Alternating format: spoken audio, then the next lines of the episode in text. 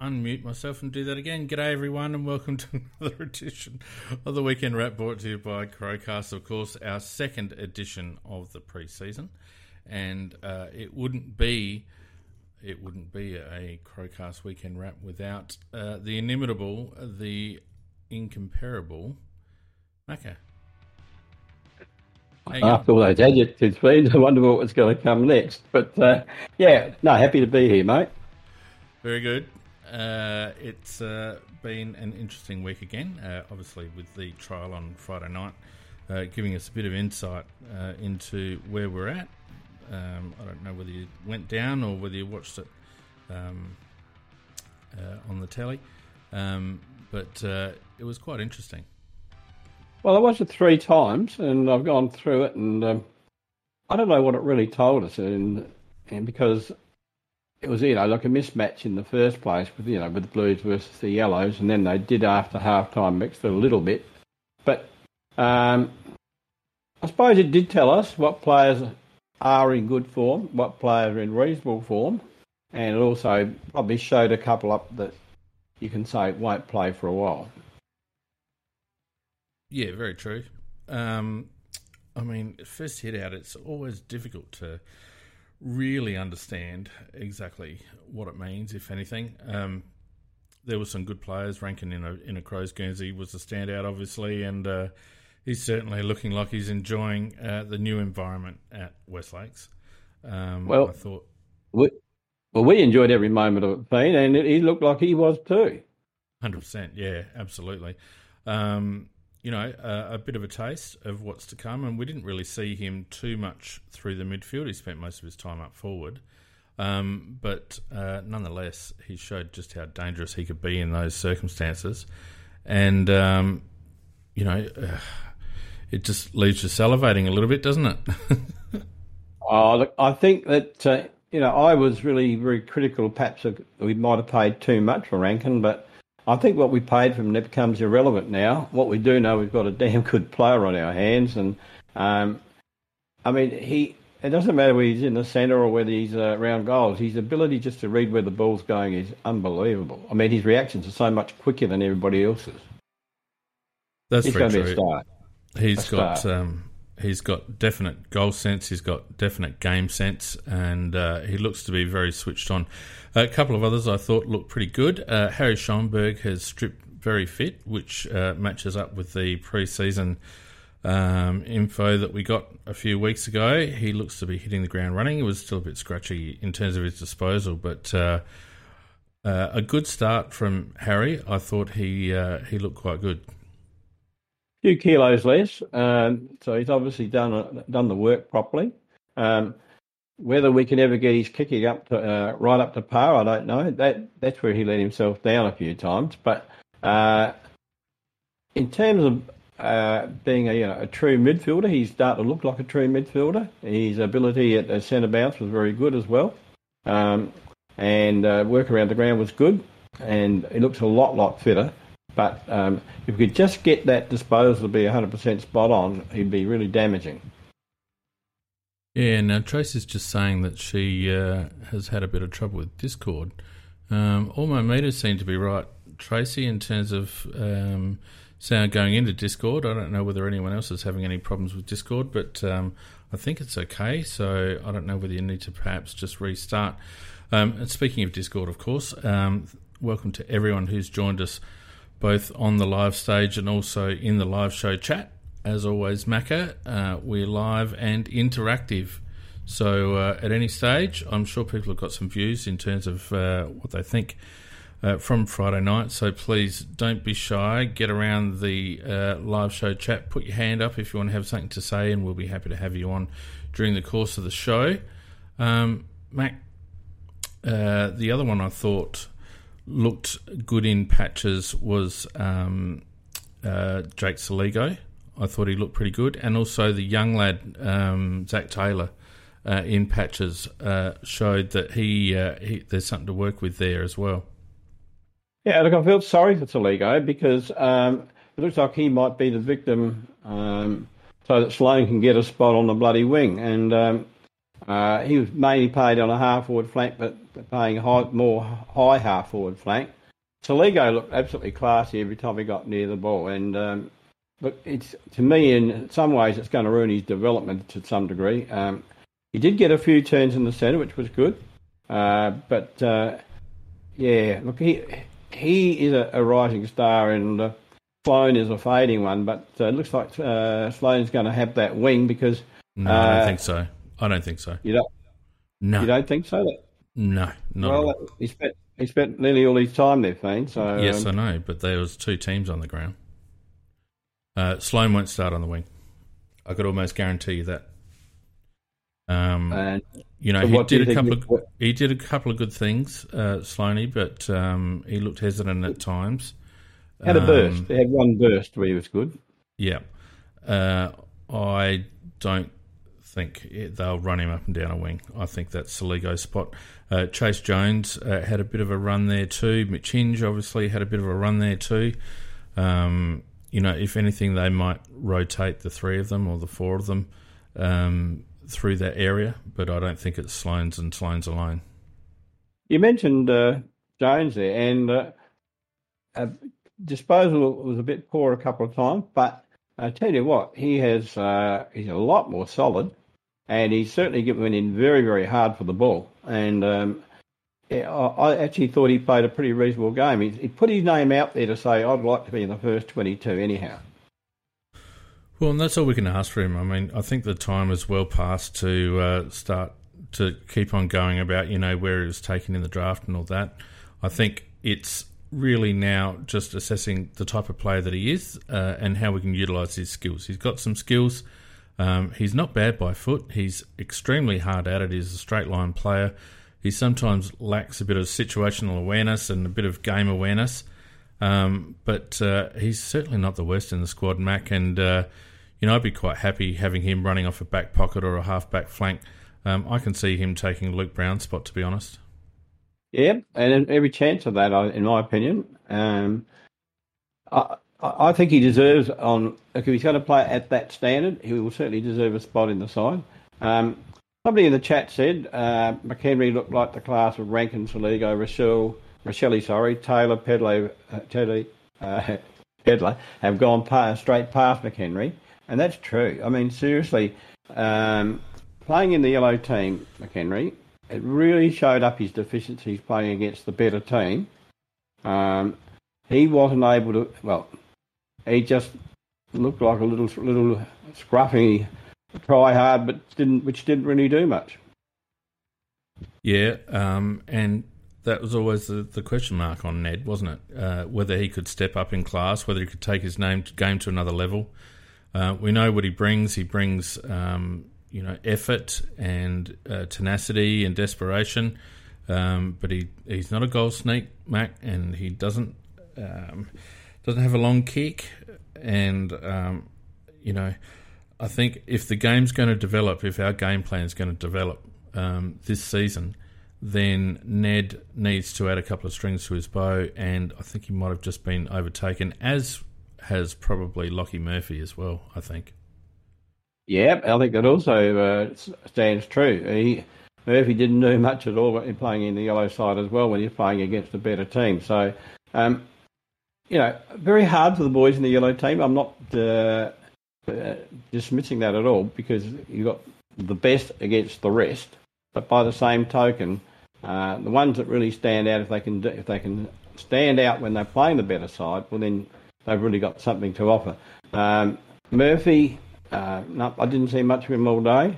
Uh, and I say McHenry just a few scraggy little things, but uh, I think both those two boys are really going to be uh, well, they'll, they'll, they'll be relying on injuries to get a game, I think. Yeah, and look, that's where the squad needs to be, Macca. There needs to be blokes. We know that those blokes can come in and play a role if needs be, um, but they're not first 22 players. And that's a healthy position uh, for the squad to be. I've been doing a little bit of research um, for a little video that I'm going to be putting out on Tuesday um, with regards to squad development, and it's quite interesting to see of the past premiers uh, since I went back to about 2010, I think, uh, how the squad develops over time and uh, the the players that carry through the development of the squad, and you'd be surprised at how much turnover there is and how, how much list movement there is. And there's really, you know, uh, from, you know, in a five year period, um, a lot of the Premiership sides have turned over 75% of their list. So, you know, these boys, uh, I'd almost put Ben Keays in a bit of that situation if he's not careful. Uh, particularly if a bloke like Lukey Pedlar comes on, um, you know, it's starting to become a bit of a squeeze in that midfield with Rory Laird being the uh, the senior head um, but Sam Berry and Harry Schoenberg and uh, Luke Pedlar, uh, Jake Soligo, you know, these boys coming through now uh, going to make it very hard for a bloke like Benny Keays to get a run through the midfield. Uh, so you'll see the squad evolve, I think, and um, uh, so I'm not I'm not disappointed that the, the likes of McHenry and uh, Murphy, etc., are just being pushed a little bit aside and and finding a little bit harder to break through because I think that's that's where they're at, to be honest. Yep, and you mentioned Keays. Um, he wasn't an automatic uh, midfielder uh, as he has been in the past, and he was uh, sometimes he was on a wing or sometimes he was in a half forward flank, and uh, yeah, he found life a lot more difficult than when he's roaming around on the ball unchecked, and um, so he's another one that could could have troubles during the year. He'd probably start off in the 22 but he's going to have to work it and work it out and get perform a little bit better than I thought he did on the weekend to uh, maintain it. Yeah, well, they've got to have more than one string to their bow, Mac. And yep. um, you know, we've got blokes now running through half forward like Rankine and Rachele, who've got class about them. They know where the goals are. Um, they're good below their feet. They're they're adequate in the air. Um, you know, uh, it, it's not an easy forward line to break into. Um, and if you're Ned McHenry or um, Lachie Murphy, there's not a lot of other spots that you can fill, really. They've been playing those high half forward roles, but I think our game plan is going to evolve this year. Um, and I don't see us playing so high up the ground with those small forwards. So, um, yeah, I don't know whether there's necessarily a role for those um, fellas, uh, particularly as the game plan evolves. Yep, um, another another uh, guy I thought really, really, really shone was Berry. I thought Berry was fantastic. He really looked like he an A. He's a real A grader now, isn't he? Yep, he's an A grader. He's, um, you know, when he came into the side, there was a, a, a probably a query as to whether he was um, a bit one dimensional uh, whether he uh, was just a bullocking midfielder, but he's got that burst. He's got such a strong core, Macca, that he's able to carry the ball through congestion and uh, moves the ball forward. And when you compare him to someone like uh, Matt Crouch, who was our uh, extractor in the past, uh, you know, the ability for Sam to push through contests and to push through congestion and keep the ball free and move the ball forward compared to Matty Crouch sort of, um, you know, balking and going sideways or backwards. It's such a difference. Yeah, you mentioned Matty Crouch. I, he wasn't absolutely hopeless on the weekend. Um, there were times when he actually did do what he should do when he got the ball, but and then unfortunately there were probably equal number of times when he had a relapse back to his old habit of uh, either sort of going backwards, or you know, if he had a mark or, or a free, then in just standing and looking for ages before he did anything. So um, I can see him possibly getting a game of everybody, you know, with injuries, but not as a regular. No. I don't think uh, I don't think he was too bad in general play. Um, around stoppage, I didn't think he was that good. And you're right. Um, sometimes with ball in hand, he just seemed to, you know, a, a, have a bit of the the old Matt Crouch, a bit of the Jake Kelly's about him, where he didn't really know what to do and ended up, you know, with a nothing um, sideways kick. Um, so no, mm. I mean he looks very fit. Um, he did a bit of two way running, which is good to see because that's been a bit of a knock in, knock on him at times. Um, but certainly there are other pro- when you looked at how Sam moved the ball through congestion when you looked about uh, at how Harry Schoenberg moved the ball through the midfield. Um, you know, irrespective of the fact that the disposal wasn't great um, as a first hit out, the intent was there, and I like the intent of those two boys better than someone like Matty Crouch. Yeah, as I said, Crouch. He's, I can see he might get a game during the year with, with injuries, but that's not going. He's not going to be a regular. No. Well, the trouble with Matty Crouch, Macca is that he's only, there's only one position on the ground that he can play. You know, his oh, opportunities are very limited. He can't play a wing. He can't play off half back. He's not really a forward. Um, he can only really play as a midfielder, and really only as an, an extracting midfielder. and you would think that, uh, you know, both of Berry and Laird would have to go down for Matty to get a run. Um, you know, and that's not to say that his his game is still not evolving and that he can keep working on it. Um, he's certainly got the talent and the skill, um, and he seems to be running on top of the ground, which is probably the most pleasing thing from my perspective that I saw from him. But he's got to get the confidence back to be able to move the ball forward. Yeah, Dawson outstanding, of course. I thought Dawson just makes the game look easy, doesn't he? Yeah, I was a bit disappointed how they used him, Macca. Um, you know, but I understand his value as a quarterback. Um, you know, through through defence and setting up play and all the rest of it. But he's so dangerous when he pushes up the ground and, and is playing through the midfield and sneaking forward. And I just feel like there's other players that can play that quarterback role in defence. Tom Doedee can play that quarterback role in defence. There's a couple of others that can do it. Um, and I just, I, I, hope that's not what they've earmarked uh, the new captain to be doing because I just think it's a waste of resources. Well, it's interesting that you know Hinge was on the wing and uh, Dawson was at half back, and um, you'd almost think that Dawson's going to play in the back lines this year the way that the, the, game was played because every time there was a point kick, Dawson went back to take the ball as well. So um, that's right, I and he should be a connector, Mac. He shouldn't be the one kicking out. You know, if we haven't got another bloke that we can trust kicking out from goal, then there's something wrong. I think. Well, I think that might be the point, Thane. We don't have another one we can trust kicking out. Well, they, they need to develop someone because that's a waste of Jordan Dawson. He's kicking the ball out from defence. He's not at the next contest, which is where we really want him to be because that's where he can be most dangerous. Oh, look, yeah, he look, he's good wherever he is. Let's face it, he's good wherever he is. But what you're saying is more damaging if he can be further up the ground and become an attacking weapon rather than a clearing weapon. Well, it, yeah, it's maximising the use of your resources, in my opinion. And uh, Jordan will, you know, he'll rack up 30 touches a game playing off half back. But is it going to turn into scoreboard? That's that's what I wonder. You know, is it just going to be a bit like last year where the ball just kept bouncing back? Um, and yes, I know we seem to be looking a little bit better up forward, uh, but the simple fact is that if he's playing so deep in defence, he's not the one kicking the ball into our forwards, which is where I'd like to see him. Yeah. Um, one of the comments in the chat is that, that our defence isn't that good, and that that'll be one of the reasons why he's playing back there. I half agree with that comment, but we're not we're not at this stage hundred uh, percent lockdown uh, where we would like to be in defence. Mm. And I think that's the reason why he's there. I, I, I think that, um, say that somebody like Keane, Keane comes along during the year and actually can actually hold down a spot, which I think will happen about halfway during the year. I can see once Keane's got some games under his belt, I think he's got attributes that I liked. Um, we didn't see a lot of him, but when, I, when he did do something, I did I did like it.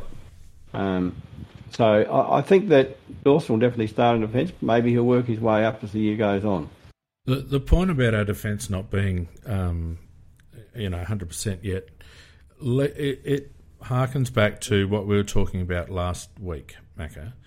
If we're going to change our game plan and become more aggressive and more attacking, and we saw the way we moved the ball, um, we were certainly hitting up players more, and there was more possession um, in transition, uh, which I really liked.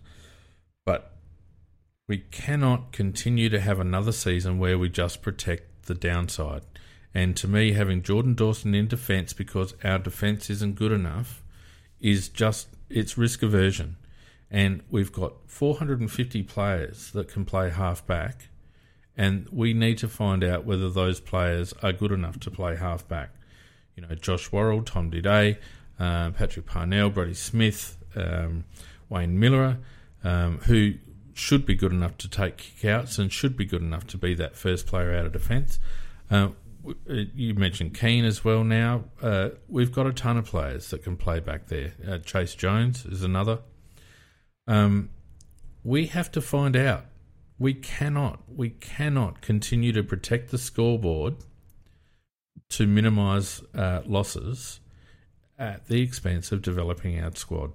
In my opinion, it'll be it'll be a real negative to me if that's what happens. Well, I think we'll start off that way, Pete. But I, I think that as uh, and I do think that Keane is one of the answers uh, back there. Um, because I think for a guy that's been here 30 minutes, you know, he, he did very, very well for that for that time. Um, if he can uh, play that role back there, that just gives it a lot more solidity to back there, and Dawson can move up.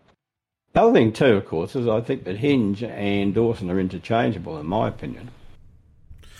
Well, yeah, I mean, I would I would reverse those roles, and I, I said that last year as well. I found it a bit strange. Um, I think Hinge is a natural halfback flanker. Actually, attacks the ball really well in the air. Um, you know, has is good by foot, can break a line. Um, seems to be the prototype halfback flanker, if you ask me. Um, but uh, they prefer him on the wing. Uh, I think um, Mitch pres- uh, prefers it on the wing as well. Um, but I, am with you, Mac, on that one. I, I, would swap them. Yep. And the one who played pretty well, I thought, was Hamill. I thought Hamill showed um, a fair bit of dash off the half back flank. Uh, yep, he did. He did. And again, another bloke who can who can uh, who can break a line. And and I guess this is my point, um, Mac, that we we we are spoilt for choice in that regard. And um, you know, we need to we need to give um, Hamill and, and those blokes a, a, run at it and see if they can make those positions their own, rather than just taking the easy option. How did you see Milera's game? I thought it was pretty average, but I'm just not like, and he had a few mates, I think, um, but it's a pre-season intra-club trial, Macca. You know what they're like. Um, the skills are usually horrific. Um, the opposition know exactly wh- what you're going to do, so they they can they can put themselves exactly where they need to put you, which means that the game becomes quite congested. Um, we saw the coaches, um, you know, manipulate things a little bit um, and try at certain scenarios, so it's not a true reflection. Um, so I'm willing to give most players a pass, um, but there were certainly a couple of players, and, and Junior was one of them that hopefully will be better for the run. I hope so because I, I was actually he did he had moments, but the moments were when he was generally on his own and they, and they kicked the ball out to him on his own. Um, didn't see a lot of him in, in congestion at all. No, um, and you know we've spoken about players like that. Lachie Sholl's another one. Uh, although I thought Sholl um, wasn't too bad. Um, he actually played well for me. I went back and had a look. He had a lot of the ball. Yep, and um, you know those outside players, that's fine as long as they don't squib when it's their turn to go. Um, um, I don't think Milera really squibs, although he can be a little bit tentative at times. But um, yeah, uh, they need to maximise their weapons, and for both Milera and Lachie Sholl, it's it's disposal, uh, and it's constructive disposal. They need to be cutting up cutting through zones and, and, and breaking lines and and uh, you know getting some uh, getting some penetration um, with their disposal. So you know if Junior comes on and uh, and or Lockie um, you know ramps up his form a bit, then they're very handy players on the outside.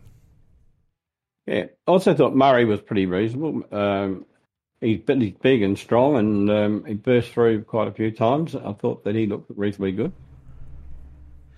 Yeah, I, what you see is what you get with with Muzz. Um, you know, I asked Elliott Himmelberg during the week whether he whether he you know softens it down at training, and he said no, he's 100 miles an hour at training, and You just try not to get in front of him too often. Um, you know, and I'm I'm a bit of a fan. I know there's a lot of knocks on him in terms of his disposal and his, sometimes his decision making. I think he's a good old fashioned defender. Uh, I think he tries his guts out, and uh, what I like the most about him is he's probably, I would say, pound for pound, our best aerial contester in the whole squad. Yeah, and he doesn't mind bashing into people either. Being, you know, with his body when he's in the air, he's a he's a weapon. And well, uh, the I, thing is, I'd he doesn't. to- He, he can take. He, sorry, he can take a specky, but he can also kill a contest. Uh, and we don't have many players, forward, back, or anywhere else, that can do that. He's one of the few that can do that. Uh, he can kill a contest. He can hurt opposition. He can take a big mark. Um, and you know, uh, I, I place a bit of value on that, particularly as a defender. Yeah, I had a few listed down for disappointment, Fiend, and uh, you just tell me what you think about those. Um, like Keays, Keays, we have discussed, and I, I didn't think his game was that meritorious. Um, we mentioned Jones and Crouch. Hately, uh, he he had his moments, but um, of course he was on the losing side, which makes it hard. Not much there. I thought I think- was disappointing. Um, uh, just back backtracking, I think Jack's going to find it hard. To be honest with you, um, he uh, he's got a lot of good good attributes, but uh, the ones that he's not so good at are, are quite damaging in terms of his lack of pace. Um, you know, his disposal at times, uh, intensity, I guess. Um, so yeah, it it wasn't the kind of performance from Jackson that's going to put his name up in lights in terms of first round selection. Uh, Riley Thilthorpe, yeah, patchy. Um, I thought he was. I, I thought he lacked intensity in rucking contests and also aerial contests. Uh, I thought Reilly O'Brien uh, monstered him whenever they were together. Um, Yeah. Uh, but I, I look, you know, he's he's a kid, Mac. He's a kid, a two hundred centimeter kid. Yeah, no, I understand that. Um, I probably did expect just a little bit more, but um, uh, no, you're quite right. O'Brien did monster him, no doubt about that. Um, I thought Pedlar was half reasonable. Um, and he No. had some good moments. I thought Ped, Peds was more than half reasonable. I thought he showed quite a bit, um, and he's only going to get better if he can if he can get a run at it and stay on the park and get his fitness up. Um, then uh, I think he's going to be a weapon. Um, uh, Elliott Himmelberg, I was disappointed with Elliott. Uh, same sort of um, thoughts about Elliott that I had about um, Riley, to be honest. Um, you know, the rest of our forward line looked okay. Tex and Fog and Patches looked okay. Um, you know what I what I really liked overall was our movement into the forward fifty. You know, I harped on that all last year, Macca, in terms of the depth of our entries and the the fact that we were just kicking high ball uh, to contests that we were never going to win. Uh, I didn't see a huge amount of that. I saw a lot of drop in the eyes, and I saw a lot of twenty five meter chip passes to about forty meters out, which I really liked. Mm. Yep, I think that's fair comment. Um, there's obviously that that is the plan. That is to uh, blow the eyes and try and get the t- you know the 20, 30 meter pass onto somebody's chest. There's no doubt about that. Because that that was one of our faults for really for the last two years, just bombing it into the forward line and just rebounding back out again.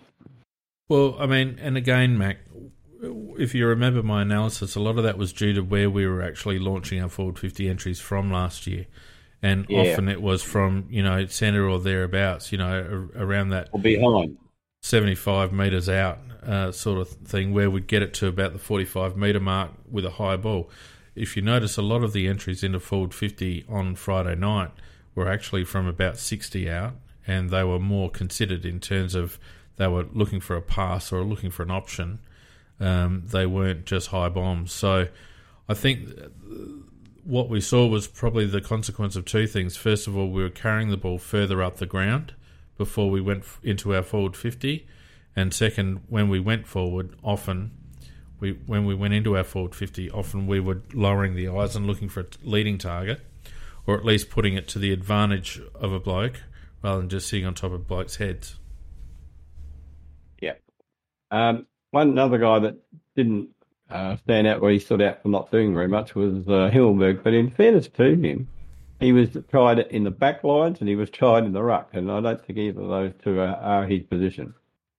Well, he played juniors in the back lines, Mac, um, before Did he got to us. Didn't know Yeah, Centre half back. Um, he obviously doesn't didn't listen to our interview on Tuesday, but that's okay. Um, I did, actually. um, oh, you must have missed that bit. Probably went to sleep. Oh, wow. Sorry, you're breaking up, mate. Um, yeah, so, I mean, uh, in my discussion with Elliott, he much prefers to play forward, but he did say that he's prepared to play wherever he can to get a game. Um, I just think he's a confidence player, Macca. Um, I was watching a few highlights over the weekend that included Matthew Robran, and I've always thought that Elliott Himmelberg could be that guy for us. He's never going to dominate a game, but he has an impact, sometimes an intangible impact on our the way we move the ball. I'm not sure. Yeah, it, well, it, he's an interesting character because it, when he plays, he was played up forward last year at times. At times, in fact, ironically, I think we we won a lot more games when he was up at full forward than when he wasn't. Yeah, I, you know, it's an interesting one. And it just reminded of the people in the live studio that if you want to have your say and pass on your opinions, uh, please go ahead and stick your hand up. We'd love to have you on board. Um, yeah, uh, Berger's always been that kind of bloke. You, you know, you you're waiting for him to take the next step. He's, he admitted to us on on Tuesday that he um, he was looking for more um, consistency. He was looking to. Uh, he sees himself as um, one of the more senior players in the squad now. He's 25, been on, in the squad for six years. Um, you know, he, he wants to take the next step. He wants to be consistent, be a consistent contributor, um, and you know, lead by example. So the attitude's there. Um, you know, he's just got to he's just got to put it together now. Yeah, it's the question- of where, where his spot is, if there is a spot for him. That's the the real question. Look, I think I, I, I honestly think that there's a there's an opportunity for a three way rotation between uh, Berg, Thilthorpe, and O'Brien, with Berg and Thilthorpe predominantly up forward and O'Brien predominantly in the ruck, but switching around every every so often. Um, particularly now that there's an extra bloke on the bench this year, and we've got the medical sub, so we've got what twenty five on the bench now, plus ninety three medical subs or something or other. I don't know how much. Uh, what is I it? F- five on the bench now, plus a sub. Is that what it is now? I don't think they're. Uh, I don't know bloody what it is. I think it's just a there is no medical sub. It's just a sub, isn't it? Well, it's something like that, but it's five and a sub. I think. Five and a sub or four and a sub? I don't. It's a lot. There's enough room for a bloody ruckman on the bench. Well, I think I think it's forward or a sub thing. Well, there's enough room for a ruckman on the bench, particularly if it's a ruck forward. Well, I mean, every game will be different, of course. It Depends who you're playing against. Hmm. Anyway, um, you know, so you know, I guess you take from it whatever you, you take the positives from a game like that, and you kind of um, not gloss over the negatives, but you're prepared to give it a, a bit more time. Um, pardon me. Um, you know, the skills are always going to be average uh, under those circumstances. Uh, a lot of the other games that were played, trial games, were similarly average in terms of skill. Um, so uh, I don't think there's anything to be concerned about there. Um, I guess, Mac, apart from the forward entry movement, did you see anything else that stood out to you as maybe uh, something a little bit different to what we have seen from the Crows in the past? Not really. Um, I, I, I can't think of anything different. The the one thing which did stand out was the fact that they tried to lower their eyes and do the 25 metre pass or 30 metre pass where possible. Um, or in one case where they kicked it long over the top so Rankine could run onto it. So uh, better, a little bit better usage of the ball going forward. But I, I couldn't see much else different in the game. Yeah, I can see a little bit of Joe the Goose happening this year. I can see our forwards pushing up and, and leaving a paddock, uh, a bit of Pagan's paddock going on there for Izak or Josh Rachele or someone to run on. Um, one person we didn't speak of, by the way, is Shane McAdam. I thought he played quite well and uh, absolutely, absolutely got destroyed by the coaches blowing the whistle to change things up just as he was mid-air for a massive hang just after like just about five minutes into the third quarter. He took a beautiful yeah. hang, and and the, the, game had stopped.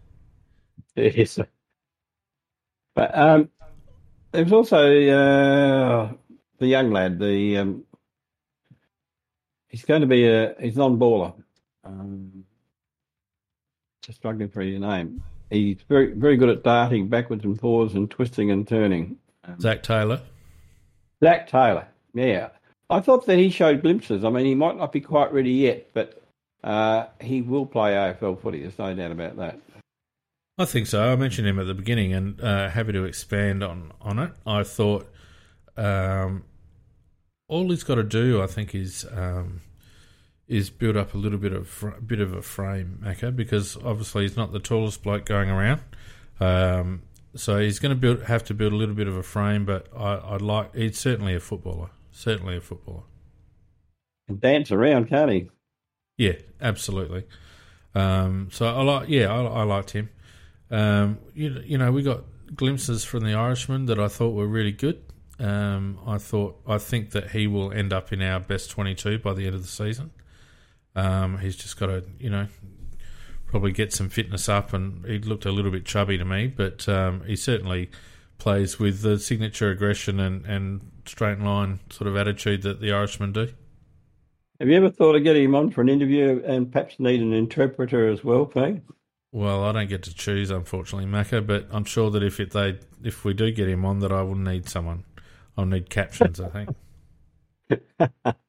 I, seriously, um, I've heard him on the radio, and that's why I made the comment. he's a little bit, a little bit hard to understand, but um, I do like him. I do, you know, when, once he's got that big frame a little bit fitter, and he's a massive frame. Massive he's a big frame. boy, isn't he? Yeah.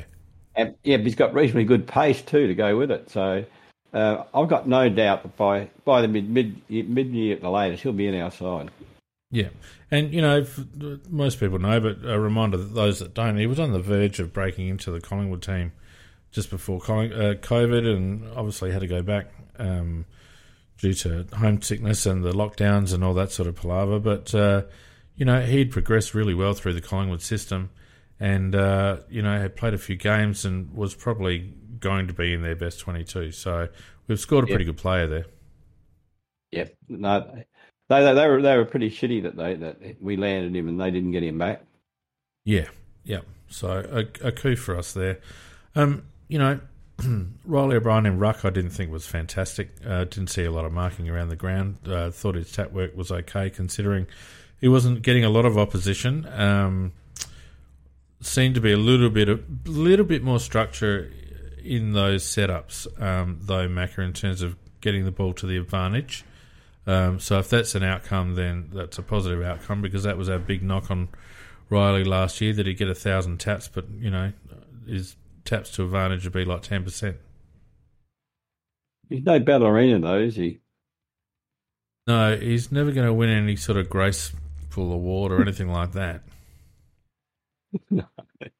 You know, but but here, but here's the thing. You know, I, there there've been ruckmen around that we could have got, and the argument is, oh, you don't spend it a ruckman, you don't spend it a ruckman. Well, you can't have it both ways, right? You either get an A grade ruckman who is just a large on baller, like Riley Thilthorpe, I think will be, or you have Reilly O'Brien, who's a who's an average footballer, who's tall, who's strong, uh, and who can tap the ball. And my knock on Riley has always been, or my my thing with Riley has always been, he gives us most value when he's taking marks around the ground. When he's not taking marks around the ground, he's pretty much useless.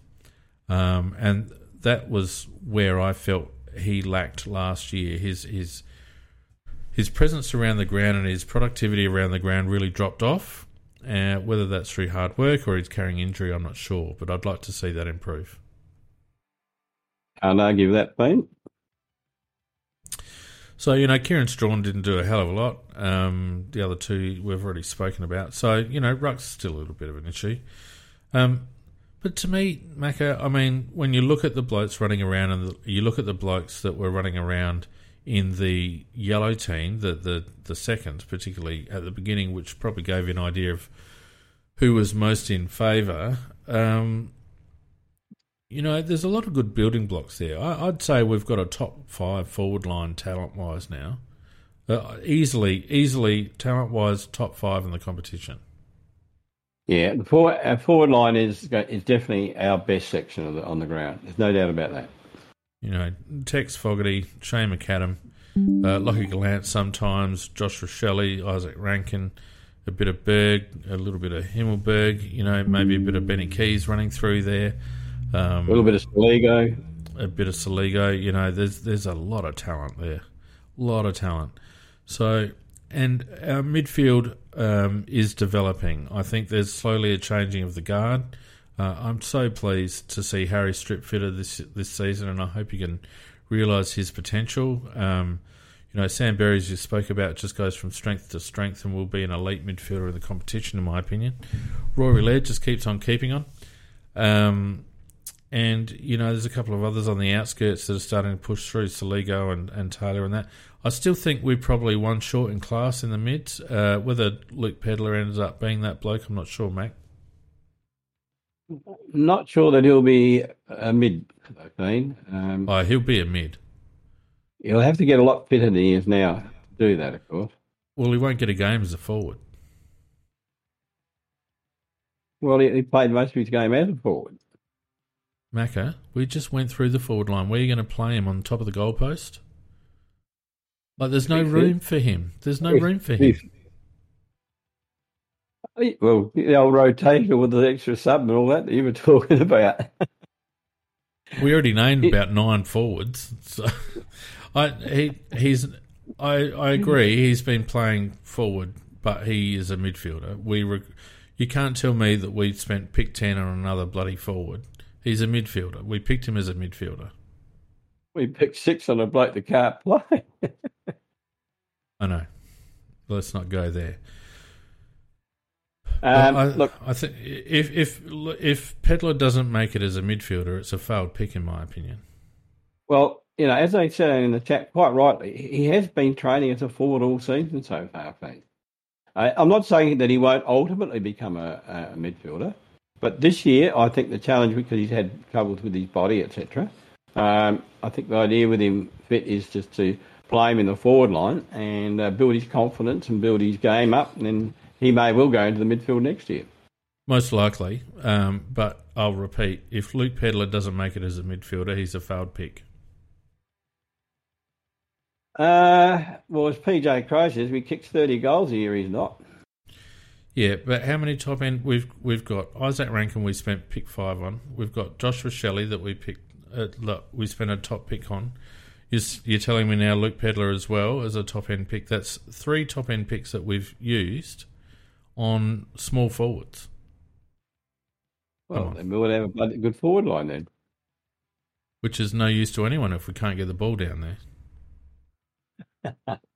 no, look, I honestly think that this year, uh, and the, the, fact, the way he's been used in uh, the pre-season, the way he got used on the weekend, he's basically been used as he'll get maybe a little turn in the in the midfield, but he'll he'll be primarily a forward. I did hear you, and I repeat, if he ends up being nothing more than a small forward, it's a wasted pick. I will tell, Ben. I will tell. Um, so I think we've pretty much covered it. Um, didn't see a lot of Tyler Brown. Um, it didn't really stand out at all. Um, of the other lads, Bond did one or two things. Um, got a bit of a feeling about. Got a bit of a feeling about Bond. I reckon he might come through. Put him in the back pocket. He was, mate. They played yeah. him in the back pocket. Yeah, I know. Uh, strong boy. He did a couple of nice things back there. Tyler Brown did he did two nice clearances from the centre. Um, but uh, didn't see a lot of him apart from that. No. Uh, Nankervis uh, had a had a few moments. wasn't the worst. Didn't see a lot from Ben Dowling, um, but you know that's to be expected. Step up in class. Billy Dowling. Uh, Billy Dowling, sorry. Uh, you know, um, Lachie Gollant wasn't too bad. Um, yeah, limited limited opportunities, of course. Yeah, Brayden Cook didn't play. Um, so Andy McPherson obviously didn't play. I don't think. Um, no, he so didn't yeah. play. No. So yeah, you know, I mean, Parnell it wasn't too, Parnell. Parnell was. I'm not a. I'm not a big fan of Parnell. I'm not either. Thing. Um, I don't see I, what I, all the I, fuss is about. I, I actually think I prefer Jones in the back pocket before Parnell. Yeah, I agree with you on that one. But we both like hard players. Yeah, we do. Not, I, would, uh, I should qualify that. I don't think Parnell's a soft player. He runs straight lines as well, but he's just so damn light. And uh, Michalanney did a Michalanney did a couple of things, but you know oh, yeah. uh, he's got a, his body's got to grow into a lot bigger and stronger before he'll be playing. Yeah, well, he was running around with Rankine it for a while there, and I think uh, that was a little bit of a baptism of fire for for the lad. Um, he looks taller on the ground than what I thought he was, Mac. he's a reasonable size. He's a, he is a reasonable size. He'll he'll probably take Doedee's place when he nicks off at the end of the year. No, he looks taller than that. I wonder if he'll develop into a key position player. Just to my eye, he, I just looked at him. and I thought, "Geez, you look a lot taller than what I than what I pictured you." He, he, he is a good size. No doubt about that. Yeah, so uh, interesting to see how he develops. He's certainly not best twenty-two right now, but uh, you could you see enough that you know he's got a football brain and he's got a good pedigree. So uh, hopefully he has a good run in the twos and starts pushing up. Uh, Josh Worrell, I thought looked a little bit rusty early, but did a couple of good things later on. Um, so you know, it was what it was really. Did Worrell actually play? Yeah, he did. I can't remember seeing him play. Yeah, did a couple of things. Okay. Um, yeah, I, I just don't remember. In the in the chat, they actually saying they thought that Thilthorpe was the worst player um, uh, for the Crows, and look, I was very disappointed in, in his game. I was really disappointed. He looked like he's lost in not knowing where what he where he's supposed to be and what he's supposed to be doing.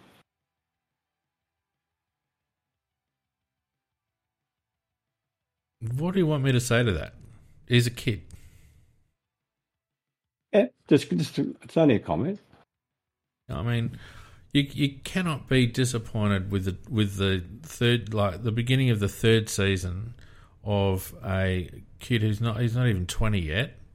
He's two hundred centimeters. He hasn't grown into his body. Um, he's got all the skills you ever want. He's obviously finding his way in terms of positioning and and you know understanding his strength and all that sort of stuff. We shouldn't even be talking about Riley Thilthorpe. We should not even be talking about him.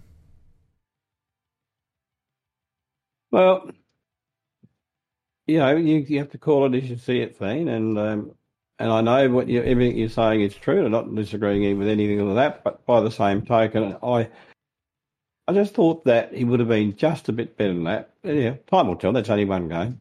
So, name me another 200 centimeter 20 year old that was consistently good in their second, third season. Oh God, I, you'd have to allow me time to look through all the teams for that, Pete. Well, Logan McDonald. Someone says Logan McDonald in the chat. Logan McDonald uh, was out of the side for a long time with Sydney and has had one or two good games, but I could you can't say that he's looked okay. You can't say that he seems to be going okay. Uh, he's he struggled a little bit uh, last year, though. Towards the end of the year, he started like he belonged. Um, well, so did Riley. Remember, so did Riley. The last three or four games that Riley played, he was attacking the ball really well. Yeah, look, maybe maybe it takes the taller players longer. I don't know, but um, anyhow, um, I'd like to see Thilthorpe just play up to these capabilities. I'm sure his capabilities are much more than what we're seeing. Thing.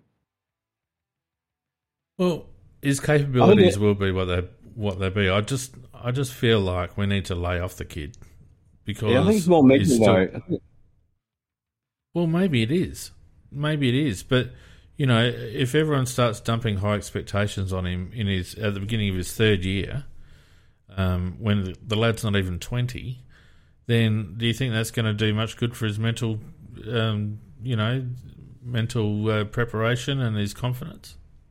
Look, it's a very hard life being a high draft pick, and particularly when you're a tall. I mean, Jack Watts, for example, experienced that that situation as well. That Yeah, they Jack Watts played him wasn't too- that. Jack Watts wasn't that good. No, but they played him too early out of, and out of position in, in his first game, and uh, I think that sort of done him for the rest of his career.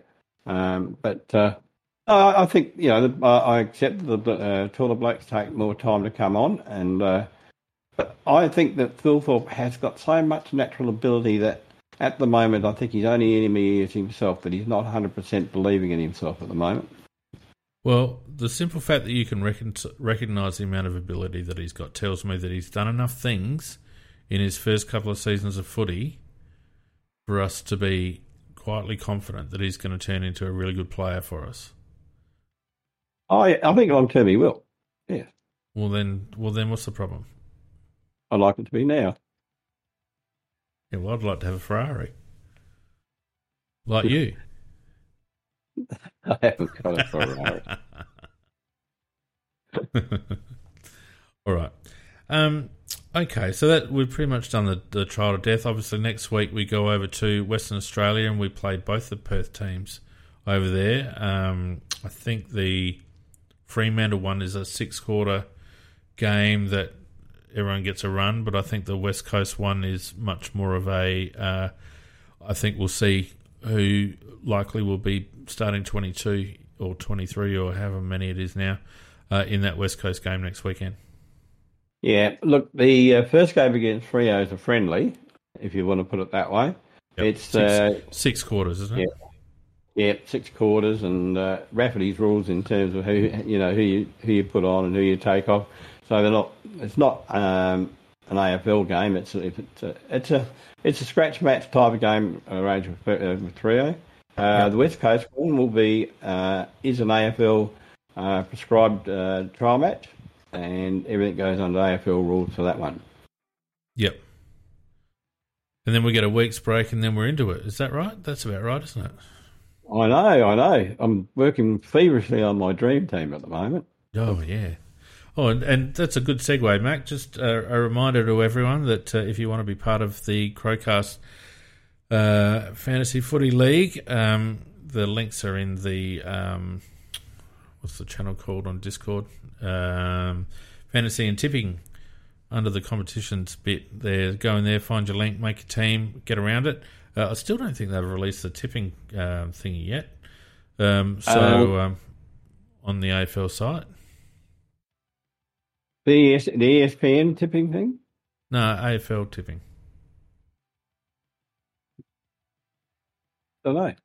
I don't. I Um, don't think it's up and running yet. Um, but that's okay. Uh, keep your eyes out. As soon as we, uh, as soon as that's up and about, we'll uh, put the links in as well. Um, and Okay. don't forget too that uh, we're doing our monthly T-shirt giveaway. So click the link that's in the monthly giveaway channel if you would like to get. Macca, show us your T-shirt. Well, actually, uh, Plain actually doesn't have this particular There part. you go. There you go. Look at that. Uh, That's a that's a one of a kind that Yep. people can actually get from the uh, the merch shop. If anyone wants to go and buy some merch, uh, just go to aflcrowcast.com and go to the merch bit, and you'll be able to see all the stuff we got there. Uh, and one of the things that we've got there is that T-shirt. Now, I don't think we'll be giving that one away, Macca, in our February T-shirt giveaway.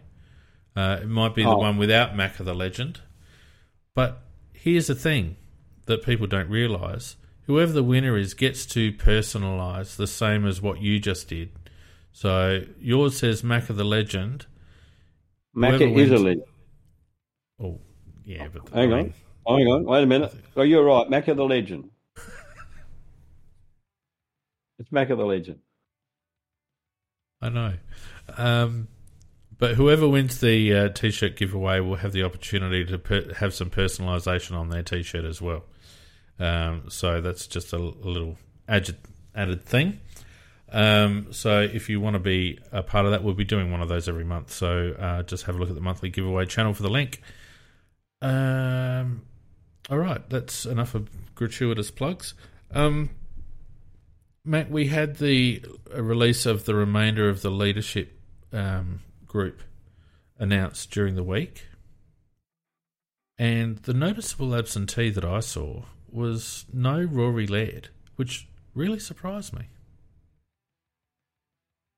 Uh, well, I think that's a fair comment, actually, because, I mean, the way that Rory busts his guts in the midfield and, and has, uh, but I think he's won, is it two of the last three best and fairest as well? Yep. Um, I, I, I've uh, 1990 crazy. He's never been a leader and, and doesn't want to be one. Well, that might be right, but he certainly does lead by example.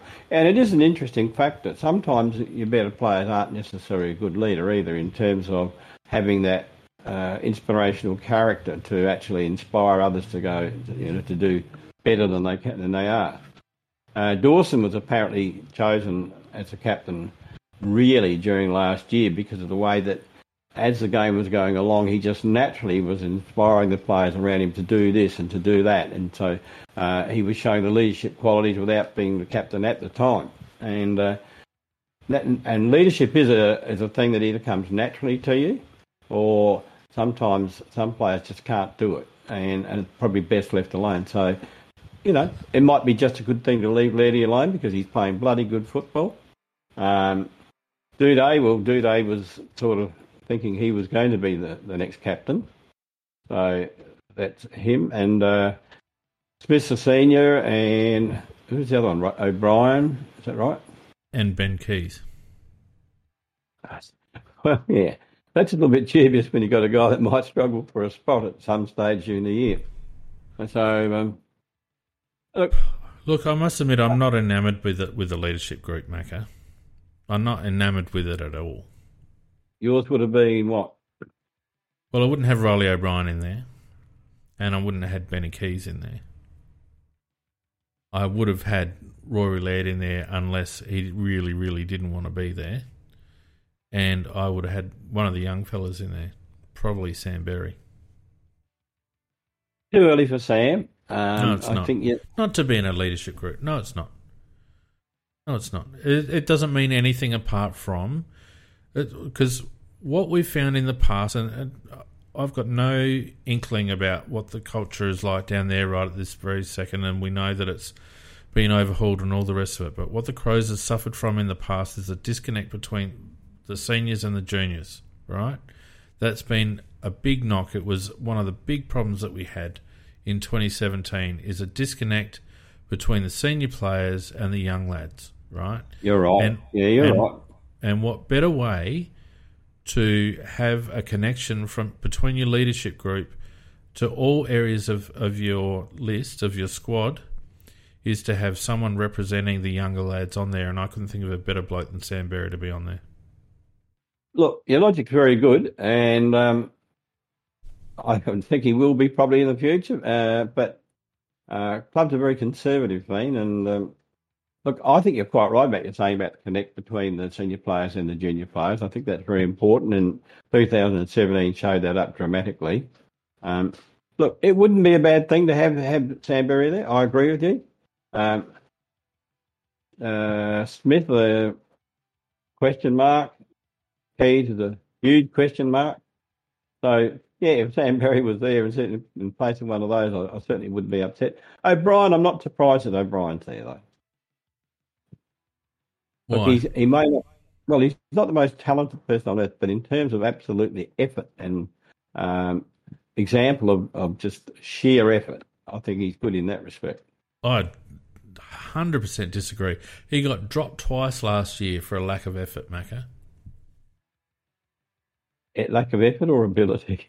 Effort, effort. It was effort that they wanted to see. Get into contests. That's what they wanted to see. Remember, he went back and, made, and got a forty-touch game in the in the twos. But what we weren't seeing from him in the ones was effort. So I disagree with you on that one. Uh, Reilly is Well, also Reilly Certainly not- also. I'm not going to fight Uh, you for it because he's not worth fighting for. No, no, no. But what I'm saying is, like, let's let's let's like let's be true here with what we're saying. Reilly O'Brien is also a little bit aloof, and you know uh, uh, connects more with the more intellectual um, area of of the list, which I'd suggest would be a fairly small group. Him, it'd be him and Nathan Van Berlo, and maybe I don't know. It's not even how many fingers. You, not, it's not even how many fingers you got. It's how many thumbs you got.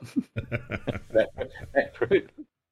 You know, and But, Brodie uh, Smith, Brodie Smith, and Ben Keays may not be in the side by the end of the season.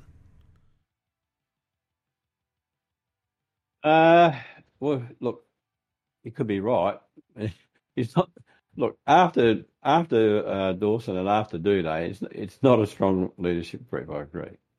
Well, and from what we heard today, Macca, uh, Tom's got some work to do on his leadership skills as well, and Well, his that- and, yeah, and his effort on the track. That really surprised me. That one, That was a surprise, wasn't it? yeah, I'm fairly fairly confident with the source though.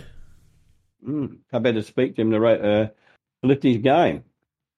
Yeah, fairly confident in the source uh, that. Um, uh, and look, Elliott said uh, inadvertently in his interview with us that there was a player vote for the captaincy, and it was a resounding win to Geordie Dawson.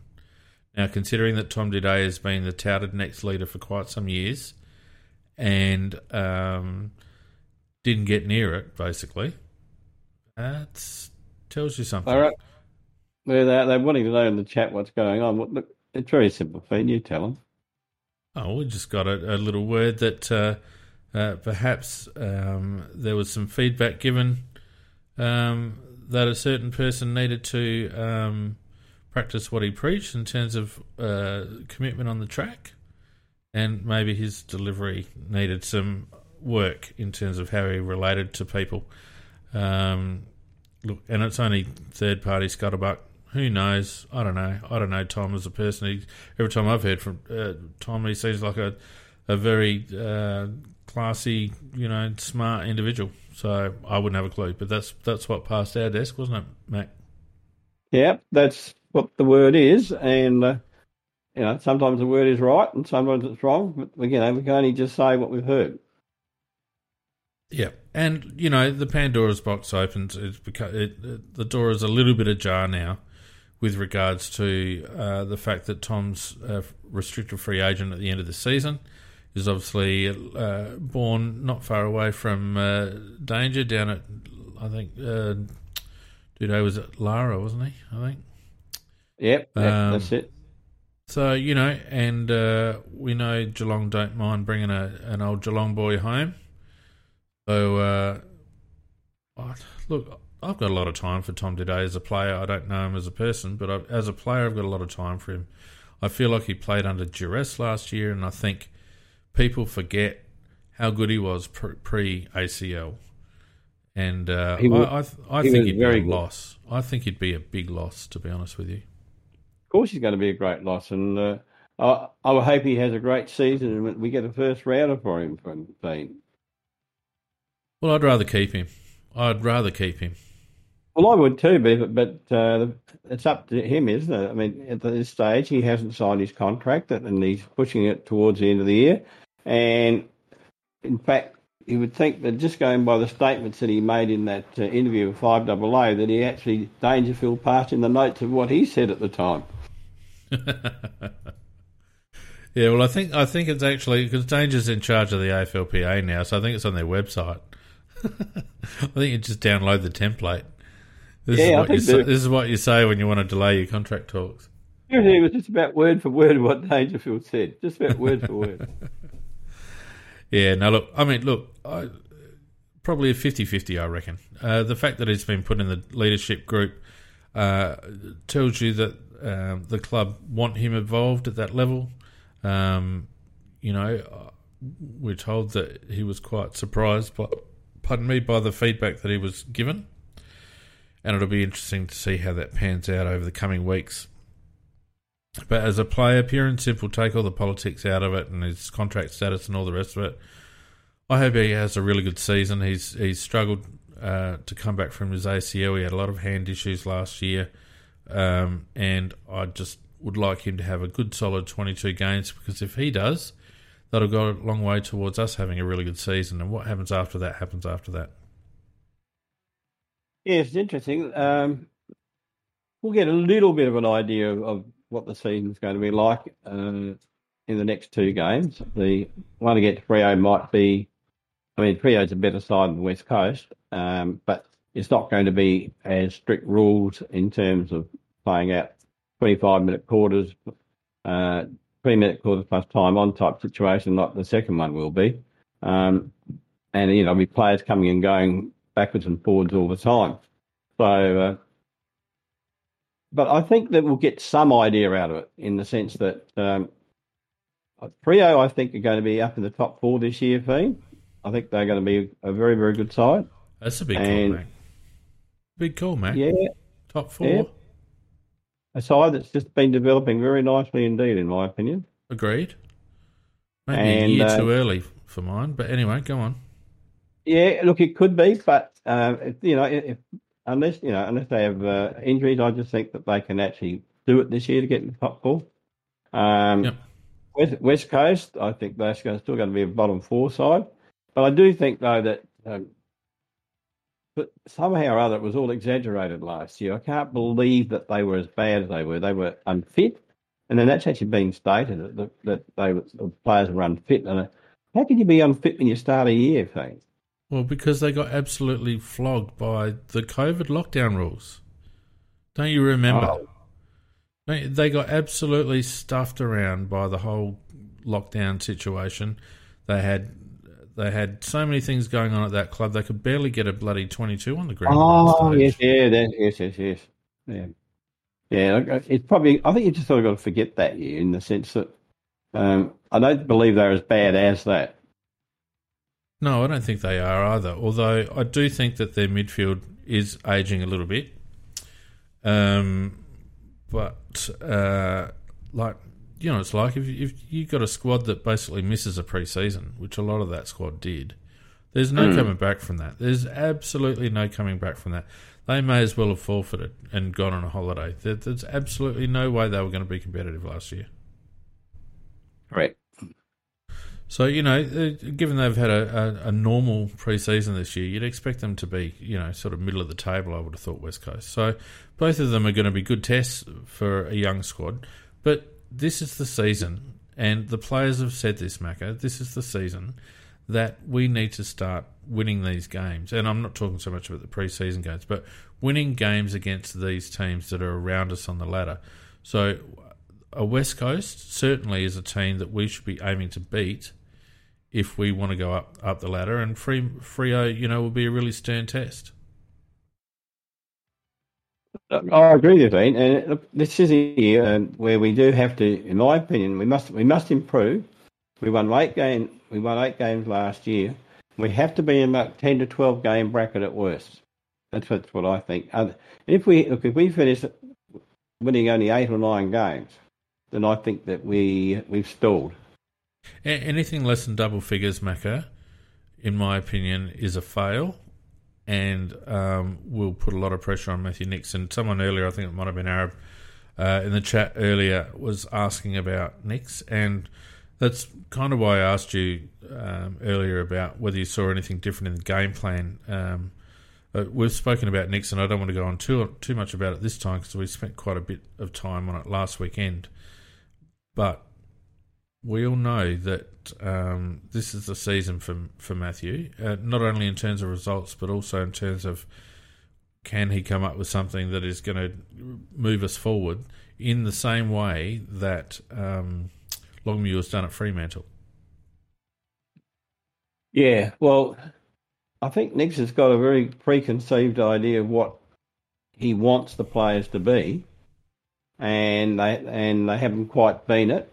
Um, whether he's right, whether he's wrong, uh, I don't know. Um, it might be that the squad that he's got can't do what it, what he wants them to do. Uh, what what his theory is of what how the game should be played for us to be successful. Um, but uh, I'd say he that he is under pressure this year, mate. I mean, we do have to, as you say, get ten or more wins. Otherwise, I think he's under pressure. Well, I know. I, would, I, as I said, I don't want to spend too much time on it because we went on about it a fair bit last week, um, and I will be putting something up on YouTube during the week on this very topic.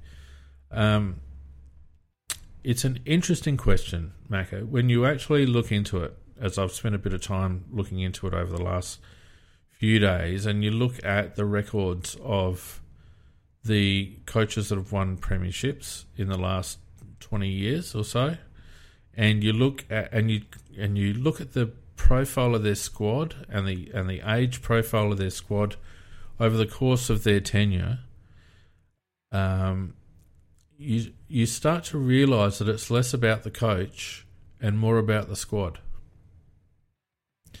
So I think really most coaches these days, to some degree, are victims of um, list management or just being involved with a team at the wrong time in the cycle. But there are some coaches, uh, Alastair Clarkson, John Longmire, Chris Scott, Damien Hardwick, who have weathered that and have shown that when they when they have a squad at their disposal, they can make the most of their opportunities and they can win grand finals. Well, and you're right about the fact that the coach, to some degree, is at the mercy of what he's been given by the bloody selectors of the um, drafting and trading, you know, the list management people. And he, there's no doubt about it. He is at their mercy to some degree. He can he can want and he can ask and, I mean, for example, just burning up a pick six, six on Fischer, for example, that could have been a top mid that he could have had, for example. Yep. And and that's a that's that's not insignificant because not only did we not get a top key defender, we didn't get a top anyone, right? So and that pick would be in their third season now. Yeah, you know, a third a third season mid like a Harry Schoenberg just coming into their own, or you know someone of Sam Berry just coming into their own. Um, you know, it's a, it has a big impact list management has a massive impact. Um, but there, but a list manager will get you to uh, get you in a position where you can maximize results. But I still think a good coach, based on based on the numbers that I've been looking at, it still takes a good coach to be able to grasp those opportunities. You look at a bloke like Malcolm Blight, right? His winning percentage was 55.5% over the course of his career with North Melbourne, Geelong, and Adelaide. Mm. But, uh, and his uh, grand final winning percentage was only 40%. You know, five grand finals for two wins. Then you look at someone like Al Clarkson, whose winning percentage was 58 or just under 59%. But his, uh, you know, four, four flags out of five grand finals. So who who would you say is a better coach? Well, you'd say on stats, you'd say Clarkson, and but but you know who knows if Blighty had had the same teams, he might have done just as good. You know, John Longmire has a sixty-three percent win ratio, and yet has only a twenty-five percent win ratio in grand finals. Now, would you prefer him with a sixty-three percent win ratio over someone like a Mark Thompson, who had a 62% win ratio, but won 66 or 67%, two thirds of of the grand finals he appeared in. Which one would you rather? At the end of the day, you always take the flag, Fane. Well, and that's the thing, and I think that's the question that, that we need to find out about Matthew Nicks. Is Matthew Nicks just going to be a, a, a, you know, a, a vic- oh, not a victim, but are his results going to reflect our list management, or is he going to be able to take the team to the next level like a Chris Scott, like a Damien Hardwick, like a Mark Thompson, you know, uh, like an Al Clarkson. Um, you know, you look at a bloke like Ross Lyon, who's been in four grand finals, hasn't won one. And you could safely say that Ross Lyon has developed some very good teams, but does he have the ability to coach a team to a flag? And if he doesn't, what's the point? Well, at the end of the day, there's only one prize, me, and that's the flag. Well, that's it, and that's what we've got to find out about Matthew Nicks, I guess. Um, and we won't find it that out this year. What we will find out about Matthew Nicks this year is whether he will fall victim to ultimately poor list selection. Because if he fails this year, it'll be on the back of two things: a conservative game plan, which I think will be brought about by a lack of confidence in the squad, Macca. That's one of the factors, but and the, the list management factor is very high because of, you know we talked about McAsey, but we've also the wasting of the two draft picks on Chayce Jones and McHenry. I mean, they, they, they're three critical appointments. You put in three A graders in terms of those three three players, and you're talking about a different looking side. But that, that's what I'm saying. Uh, uh, by extension, the coach won't have confidence in the squad. It's brought about by list management. The, the coach gets a squad and the squad is delivered by the list management team, uh, of which the coach is one member of, but there are other members of that uh, committee as well. And the coach has to do the best he can with that group. And if the coach, in his heart of hearts, hasn't got confidence in that squad, that he's he's going to play conservative. And I think we're going to find a lot out about Matthew Nicks this year in terms about how much he's prepared to release the shackles. Because if he doesn't, and if we keep seeing things like playing Geordie at, at quarterback all year, then to me, that that says to me that ultimately Matthew Nicks does not have hundred percent faith in his squad. Uh, well, maybe he doesn't play. Well, I'm not saying yes or no. I'm saying that that would be an indicator to me. If he's not prepared to let him run and play aggressive football and take the game to the opposition, there's a reason for that. And I don't think it's philosophy because GWS didn't play like that. You know, Matthew Nicks, uh, the, the teams that Matthew no. Nicks played in didn't play like that. Sydney, he played Sydney. Yeah, yeah, but he coached at GWS. Like at Sydney, they didn't play like that. At GWS, when he was assistant coach there, they didn't play like that. No, he's always said that he that the what he's trying to copy more is the Sydney model, the Sydney model of playing. The Sydney model wasn't a defensive model. Model. It was a hard hard model because they needed to be hard because it was a small ground that they were playing on, very enclosed, lots of congestion and all the rest of it. But it wasn't a defensive model that they played. It was an aggressive model that they played. Yep. Yep. Always has been. So, and this is this is what I'm saying. If, if Nick's coaches a conservative game plan, it, that's not a that's not a philosophical thing. That's not Matthew's philosophy. I don't think that's an indicator of, of the amount of faith that he has in the squad. Well, time will tell, Dean. Um, we'll, we'll, know a little bit more after the trial matches, but then when the games start, we'll find out. And uh, it'll be, uh, you know, it's an interesting thing. It's his fourth year, and they had, you well, certainly don't expect uh, a premiership, and that would be stupid to expect that. But, you know, after four years, you do expect improvement. You do expect yeah. improvement. And so there's got to be improvement. And as we've said, 10's the cut-off point, but you're hope, hoping for more than that. I'm optimistic that uh, we can sneak into the bottom half of the eight. Um, you know, it'll depend on, you know, its consistency, I think, and our ability to beat some of the uh, big top teams. But as we discussed last week, Macca, um, our Achilles' heel wasn't the top teams by and large over the last couple of seasons. It's actually been games that we're more expected to win. So, you know, if we can uh, put our best foot forward against teams around us on the ladder or below us on the ladder, then we might we'll probably jag one or two wins against top eight sides because we seem to have the ability to do that. Mm. Mm.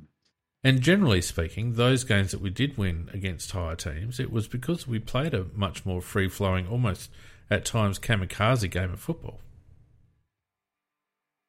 Um, just can I just uh, throw one a real loop at you? Totally nothing to do with the Crows. Hmm. What did you think, Ginnivan? Do you think that he got off very, very light? Um, well, I was going to flick on to other stuff, so uh, thanks for that because it's a good segue. Uh, gentlemen, um, all I'll say is if that was Tex Walker, what do you reckon would have happened? Eight matches, six matches, or something like that. Hard labour, I would have thought. He Maybe have done death. time in bloody Port Pirie, I reckon. Yeah. I, I Yeah. can't believe it.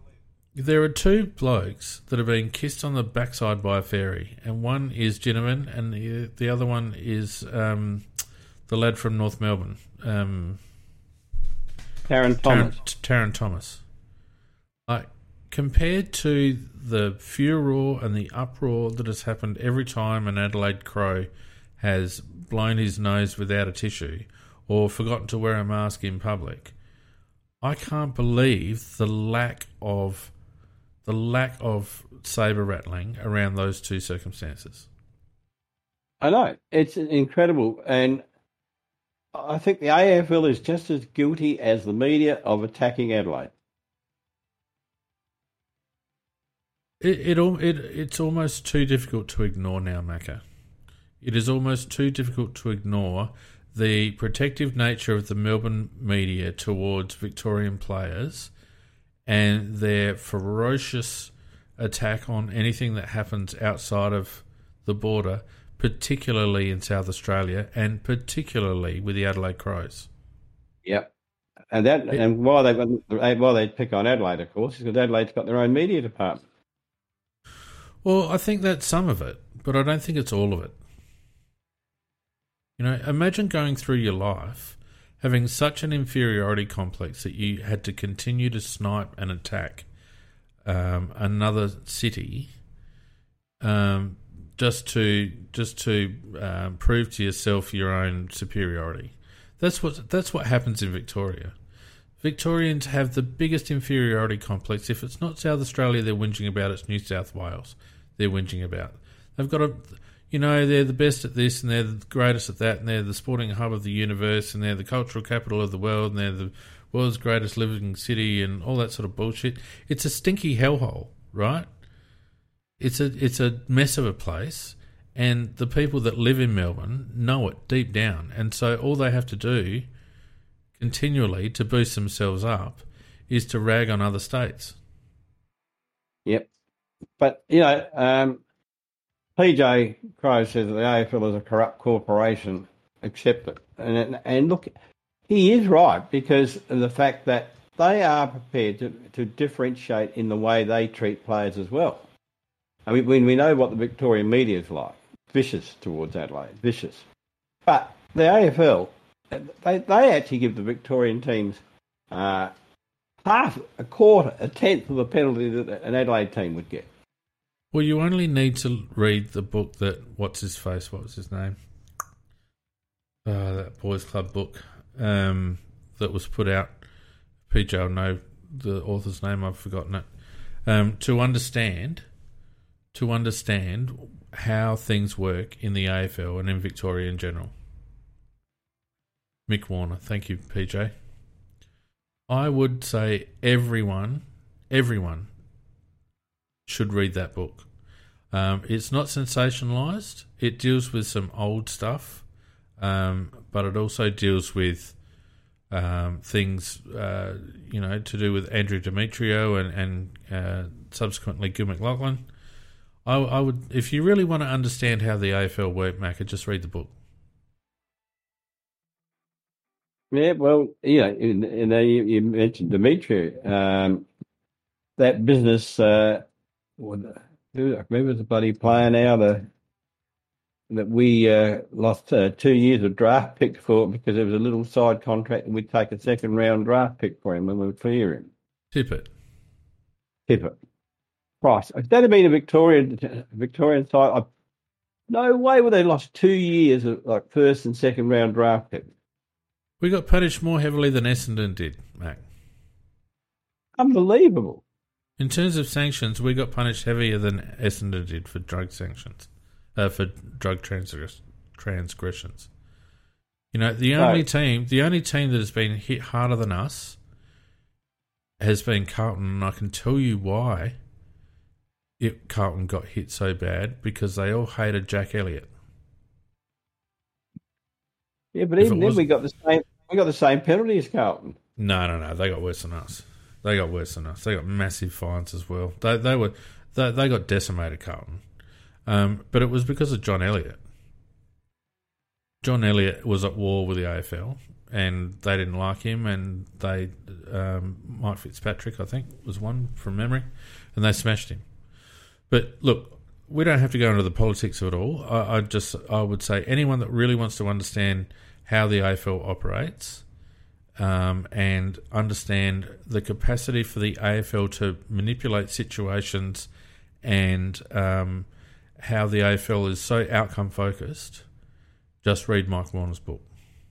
Right, we are seeing it play out in terms of the uh, Hawthorn situation. We've seen it play out in the past, now we're seeing it play out with Ginnivan. And yet, if the Adelaide Crows got on a camp and, and do some wrong stuff, sure, which was no good, we're still talking about it six years bloody later. It'll be spoken about forever, Fiend. You know, the infamous camp.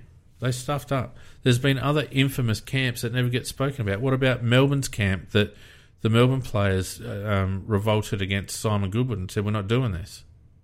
No one, no one says a word about that. No. Like, so, so here we got T- Tim, uh, Ginnivan in a bloody toilet, snorting away, and uh, somebody films him. And it was, a rather strange situation. The uh, Channel 7, he's, he's runs around selling it to the highest bidder, Channel 7 get it, and they talked to the AFL, they talked uh, to Collingwood, and at the very moment that Channel 7 starts interviewing Ginnivan, AFL and Collingwood release a statement at it precisely exactly the same time. Thing. Yeah, coincidence. No, not coincidence. It's a co- complete and utter coincidence, Mackie. You know that, surely. Yeah, If it would have been Adelaide Park that would come out in different stages, splashing and belting and so on. But we've got this choreographed thing that Oh yeah, that he that he that he repents and repents on TV and all over. Yeah, and look, Ginnivan's biggest crime was that he got caught. Because let's not be naive enough to think that cocaine use, in particular, in the AFL circles, circles isn't rampant. The old If nose we, if, is. we- if if we thought that, we would just be naive. True. So Ginnivan just it's- just got caught. Yeah, that- well, that's true. But I'm just thinking that um, if it's a South Australian boy, you wait and see what happens. Yeah, I noticed also with the Hawthorn investigators that um, Egan, the guy that came up with the uh, the initial review that was leaked to uh, the ABC, is uh, now up on fraud charges. Um, he was arrested last week, I think, on fraud charges uh, to do with the uh, the community association that he was involved with at the time. So uh, that's a nice little distraction away and a little ding in the credibility of that report too, isn't it? Oh, he, was, he was defrauding money, wasn't he? I think so. Um, Well, alle- allegedly. allegedly, yeah. And and that whole situation too is um, an absolute joke because when was that first reported thing? September? What, the Hawthorn thing? Yeah, September. Yeah. It was during finals, wasn't it? Yeah, and it was supposed to be. Uh, with, with, they were going to investigate it within two weeks. They said. Yep. You, you And- know as you well know- as I do what happens when uh, you drag things out. They, it loses all its momentum. Yeah, well, it, and to the point now where the people who were going to testify, who made the claims in the first place, they're not going to testify. So what's going to happen? It's going to fade away into the merry distance. Yeah. And, you know, maybe it was a storm in the teacup too, Mac. We'll never know. We'll never know. We'll never know whether that was overblown. Um, the simple fact that Alastair Clarkson and Chris Fagan were allowed to go back and and uh, go back to work uh, told us every, everything you needed to know about how seriously the AFL were taking that.